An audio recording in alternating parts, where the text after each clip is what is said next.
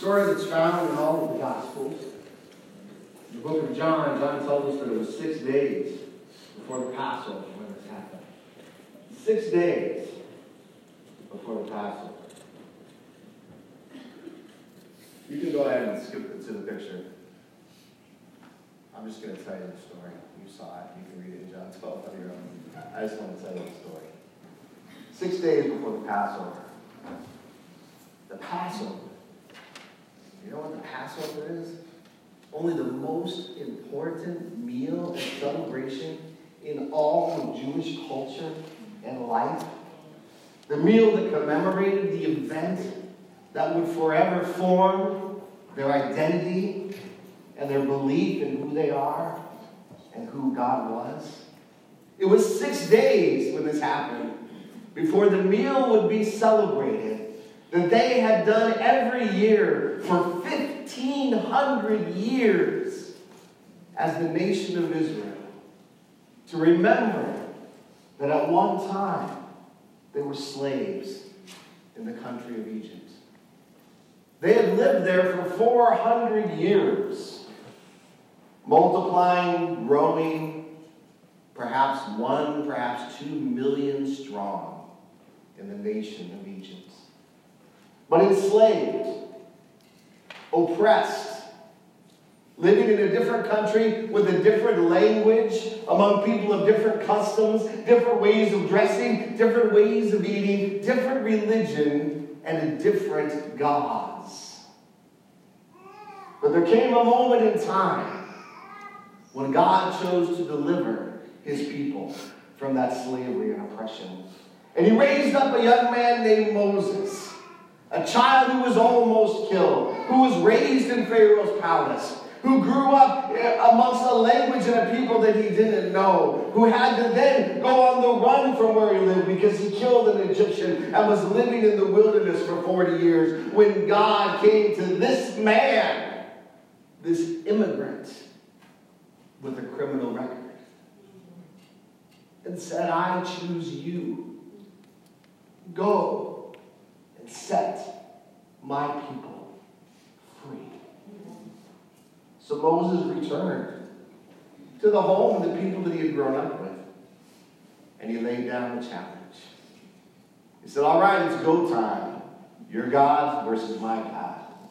Said, I know all about your gods. I've studied them. I know their names. I know what you believe about them. But I just met the one true living God in a burning bush out in the wilderness. And he gave me his name. And his name was simply I am. Yahweh. So we're about to go down. Let's get this on. Your gods versus my God. Let's go. And through a series of miracles and signs and wonders and plagues and curses, try to convince Pharaoh to let the Israelites, the people of God, go. But Pharaoh's heart was hard. He hardened his heart. It was hard. He would not let the people go. Finally, Yahweh said, That's it. I've had enough. It's time to end this thing. If you do not let my people go, then the angel of death will pass through your entire country, and every firstborn child will die. But Moses told the people of Israel, Do not worry. God will protect you.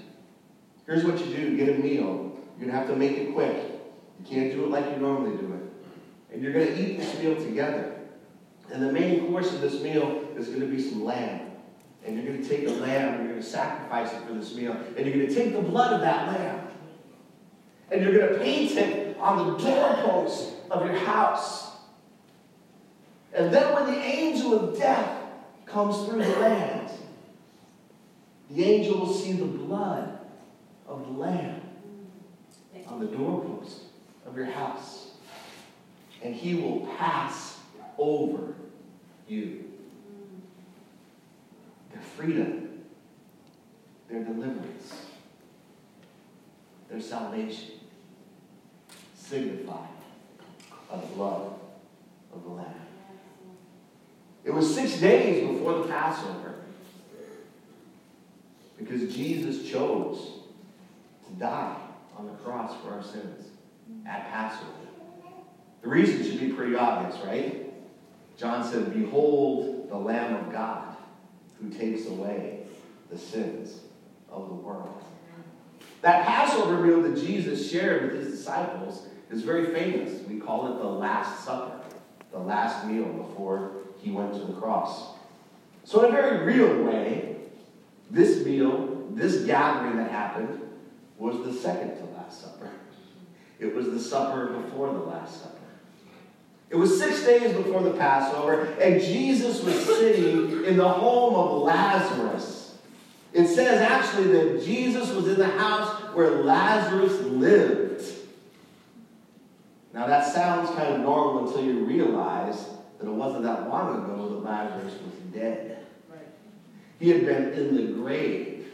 So to say this was the home where Lazarus lived had a certain kind of power to it because Jesus had just recently raised him from the dead. But that's another story for another day. In fact, two weeks from now, you're going to hear a sermon on that story, so you need to come back. Next week, our friend Pastor Roberto from Mexico is here. He's going to preach with us And we're going to share meals together while he's here. Because that's what you do as family. That's what you do as friends. You share a meal. And Jesus was BFFs with Lazarus and his two sisters, Martha and Mary. And so we see in the scene that Jesus is at their home, getting ready for a meal that was given in his honor. I think if the Lord raised your brother from the dead, you would throw a meal in his honor. And it says that Lazarus is reclining at the table, and they are relaxing, and they are enjoying each other's company. Maybe a glass of wine and the appetizers before the meal. And we see in this scene, you don't see her, she's in the background. She kind of always stayed in the background, was Martha. It says that Martha was serving. Martha was serving as Jesus was reclining, as Lazarus was reclining. That Martha was serving and getting things ready. You know, it reminds me of that other story, doesn't it? You know what story I'm talking about? Mary and Martha. Remember when Jesus was at their house a little while before that? Right? And Martha was running around getting everything ready right? How many of you know what I'm talking about, right? Running around getting everything ready. And her sister was just sitting at the feet of Jesus, not helping. And she's like, Jesus, don't you care that I'm doing all the work? And my sister, she's not helping. How many of you can relate? Do you know what I'm talking about? Have you ever found yourself in that situation? Martha was probably com- competent, right? She could probably do it herself. In fact, that scene is probably not out of place. It probably happened a lot, given people's personalities. But she was concerned. She was upset. But not just about the fact that she was doing all the work, because Martha served. That's who Martha was. And she always served. But there was something else going on. There was another layer that was happening that you got to pay attention to this morning. I, you've got to understand. You see, with her sitting at Jesus' feet, it created an image, a picture that was radical, that was scandalous, that was offensive to the Jewish people. Why, do you ask? Would Mary sitting at the feet of Jesus cause such an uproar? Because that wasn't her place in that society. Martha's saying, Mary, don't you know your place? See, Jesus was a rabbi. Jesus was a spiritual teacher of the law in the Israel. And rabbis would teach their disciples by having their disciples sit at their feet. So whenever you saw a rabbi sitting down to teach, and you saw someone sitting at their feet, it would be like today if you saw someone sitting at a desk with a pencil, and in front of them was a person at a whiteboard with a pen. You would immediately know, ah, they're in class. Teacher, student rabbi, disciple, master, follower. But you know what the interesting thing about it is?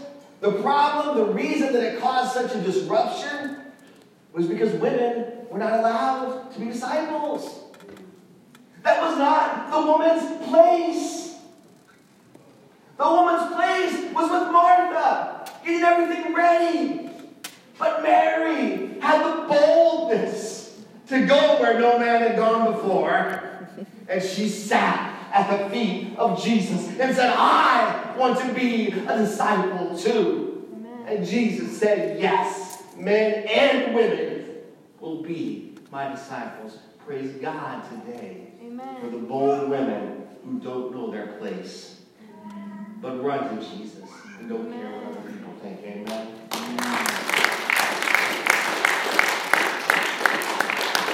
Praise God for the bold women who know what they want to do and are willing to suffer whatever in order to do what God has called them to do. So once again, we find Martha serving, but notice this time, she's not worried about what anybody else thinks. She's not worried about anybody else. She's not worried about her sister any longer, but she's still serving. And here we find Mary once again at the feet of Jesus. This time she's not listening, she's worshiping. This time she's not taking in the teachings, she's coming with her jar of perfume to worship the Lord Jesus Christ. And what does Mary bring? She brings a pint of nard. Nard was this very aromatic, strong, almost pungent perfume that was from India. That was very, very expensive. It was said it was worth about a year's wages, this jar of perfume. Meaning that in today's money, that would be about $25,000. Can you imagine a jar of perfume that cost $25,000? And she brings it. And it was so pungent, it was so aromatic that the smell would have filled the entire house. And not only that, if she put it on Jesus' feet, as indeed she did, and the other gospel writers say that they poured it, she poured it on his head as well. So he was covered from head to toe.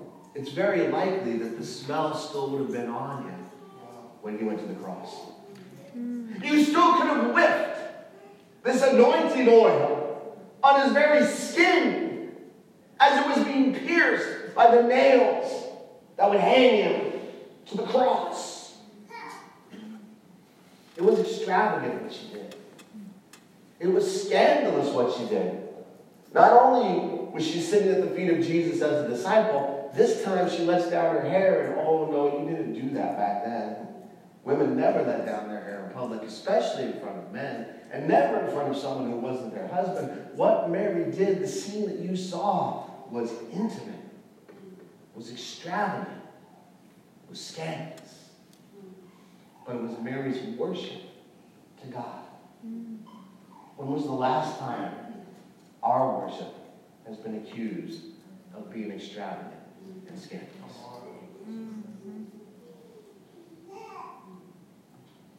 And it, it caused some problems. Not everyone was happy with this scene. John says that Judas, the one who was going to betray Jesus, spoke up. He had an objection to this. But to be fair, it wasn't just him. The other gospel writers say the other disciples shared his concern.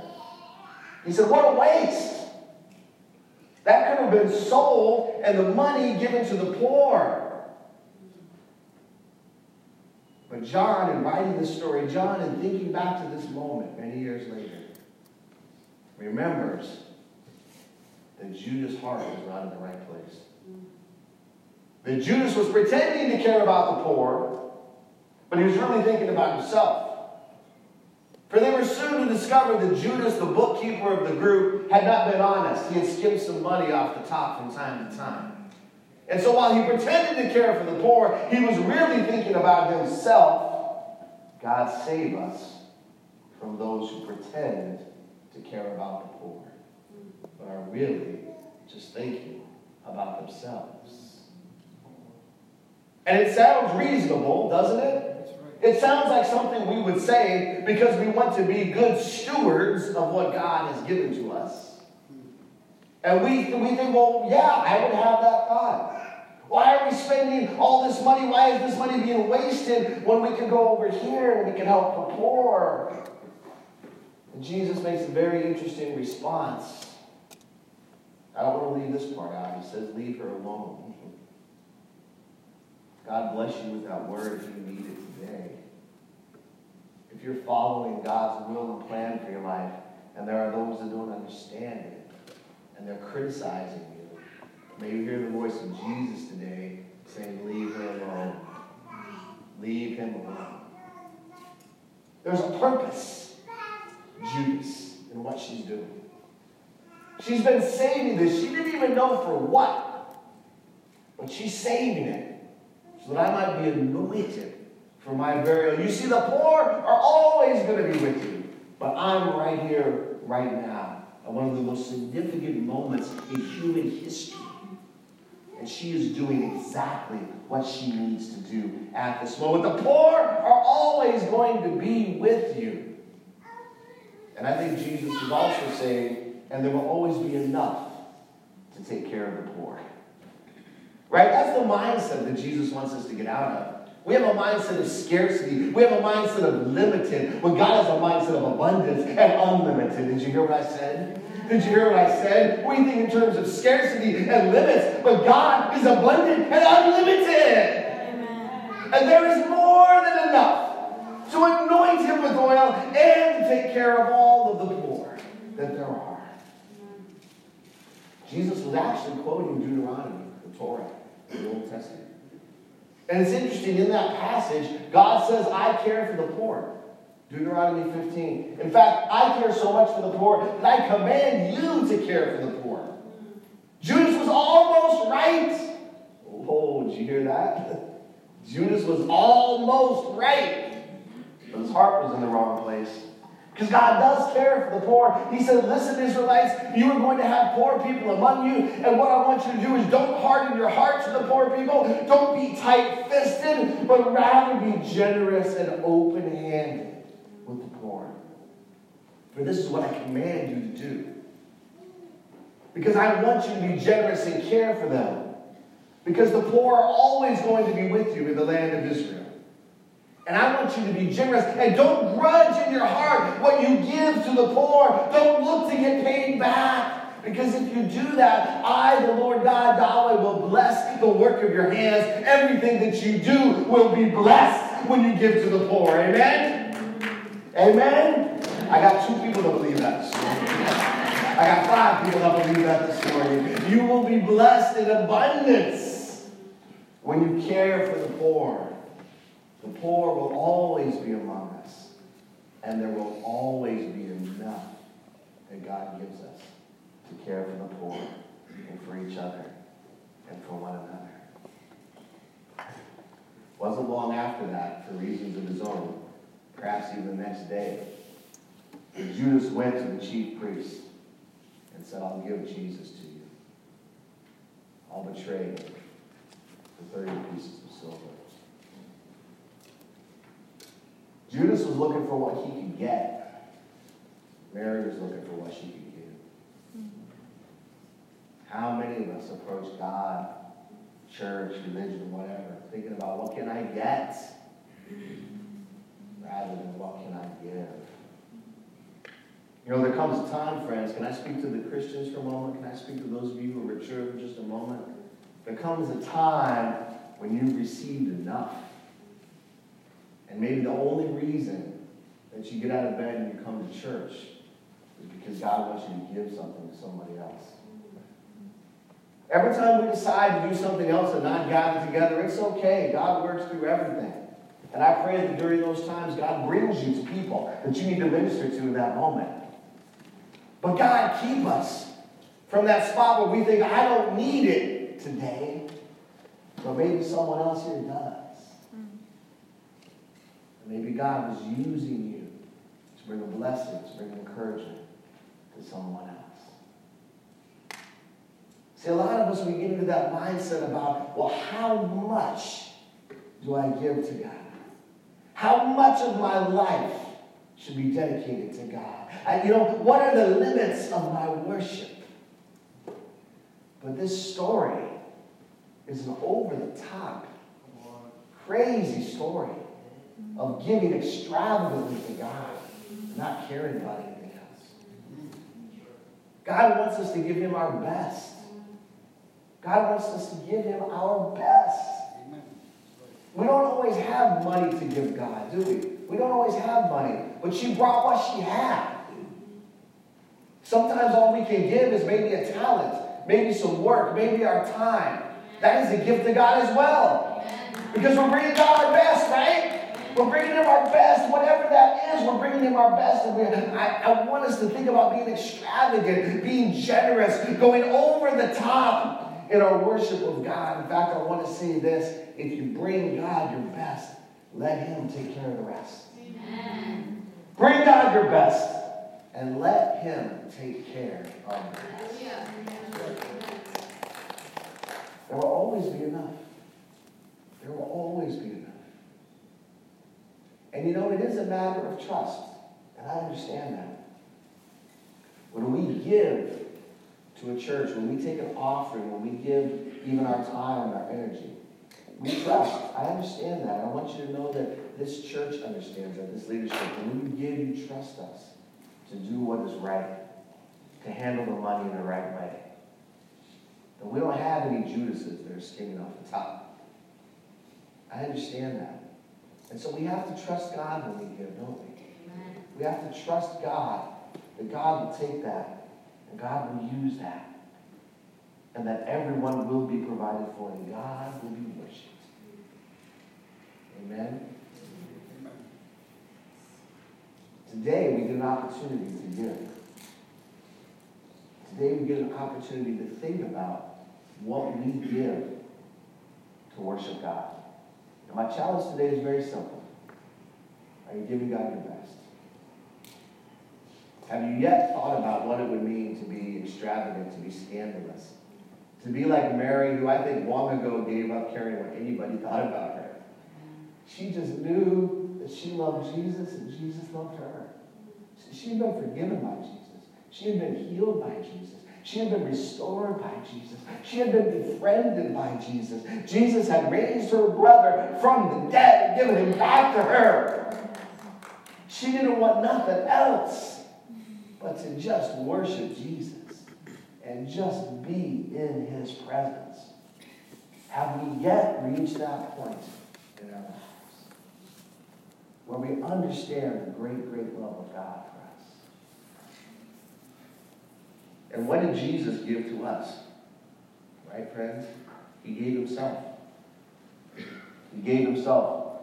It was just a few days later that Jesus would sit down at the table again with his disciples, and the Passover meal would be laid out. Let's bring the table this morning, shall we? We're going to participate, not exactly the same, but in a similar way, how the Jews remember Passover for 1,500 years. It's now been 2,000 years that we as Christians have celebrated this meal to remember the true Lamb of God, Jesus Christ, and how he saved us from sin and death. So this is the table we've been restoring for the past few weeks. Our own Bezalel and Oholiab have been working on this. And today, as they set up the table, we remember that when Jesus sat down at this table, he took the elements of the Passover meal and he said, We're going to remix this a bit, right? He took the bread. When he gave thanks, he broke it. He said, This is my body, which is broken for you. His disciples, not still truly understanding what it was, but they had to remember that Mary had just anointed him for his burial. Like, What's going on, Jesus? This is my body that's broken for you. Do this in remembrance of me. And in the same way, he took the cup, the cup of wine that they shared at every Passover. And he said, This cup now, this cup is the new covenant in my blood, the blood of the Lamb that saved us so many years ago, has become the blood of myself, which will be shed for you for the forgiveness of your sins, for deliverance and healing and life everlasting. And whenever we partake, we remember and proclaim the gift that Jesus gave to each and every person that would receive. Jesus gave us way more than we could ever give him. Jesus was extravagant. Jesus was over the top. Jesus was scandalous. He held nothing back when he gave to us such a great gift, does it not almost demand that we bring our best to God? That we give Him what we have. Don't worry about what you don't have. Bring your best and let God take care of the rest. Bring your best and let God take care of the rest. Every one of you this morning were given a couple things when you came in, I hope. One is the offering of the Lord. We'll receive our tithes and offerings today in light of this message. And some of you may have already given. That's great. Some of you give online, and that's great. But I wanted today for us to just kind of enact that, that, that process of giving to God, that we do bring to God our tithes and our offerings. So I encourage you to use that this morning if you have something to give. And if you've already given just this one Sunday, I want you to think about, can I give any more? Can I be any more generous? Maybe this, maybe this Sunday, maybe in response to this story, to this example of Mary, you want to give some more today, and I encourage you to do that. Maybe you gave online, and that's great. We love people to give online. And just so when you come forward and put it in the jars, you don't feel out of place, you can just write in there, I gave online. and you can just drop it in, and that'll be fine too. In fact, you can get out your phones and give online before you leave. Go to our website, hartfordcitychurch.com. But also, to understand that it's not just the money we bring, it is the money we bring, but it's also other things. You have a little card that says, My gift to Jesus. Maybe it's not money for you this morning. Maybe you've already been at peace with that, or maybe you feel like I'm not in a place where I can do that. That's okay. Would you write down what it is that you have that you can bring to God? And I don't know what that, that could be anything. Would you write down what is it that you would bring to God? If Jesus said, John, bring me your best, what would it be? What would you write down? What would you write in that box? I encourage you to do that, to fill out that card as well. And then when you come forward this morning in just a minute, we're going to give you a chance to put those offerings and that card of commitment in these jars as an act of worship. And then as you come and you give your best, you're going to receive communion, which is God's best for you. And you're going to receive the gift that Jesus Christ gives to each and every one of us. And this is for anyone that has given their life to Jesus Christ. And I'm going to pause for just a moment, if I might, and say that if you want to give your life to Jesus Christ, we encourage you to do that. And that forgiveness and salvation is a free gift. You don't have to earn it. You don't have to do anything that I've just said. You can pray in your heart and believe, and you can walk out of here, and God would start working in your life in ways that you can't to understand. It's very simple. I call it the ABCs of being saved. Admit that you're a sinner, believe that Jesus died for your sins, and commit your life to Him. That's it. I got to do today is say, Yes, God, I'm a sinner. I know I'm messed up. But I know that I need freedom, I need healing in my life. Believe that Jesus Christ did in fact die on the cross for your sins, as he said. Say, Jesus, I believe you, I receive you. And then say, I will commit my life to you. It's almost like taking that card, my gift to Jesus is me. And I give it to you. And when I give it to you, Jesus says, here is eternal life. Here is life that is truly life. Here is the you that is really you that you never knew about. Amen? Amen. Amen. Yes.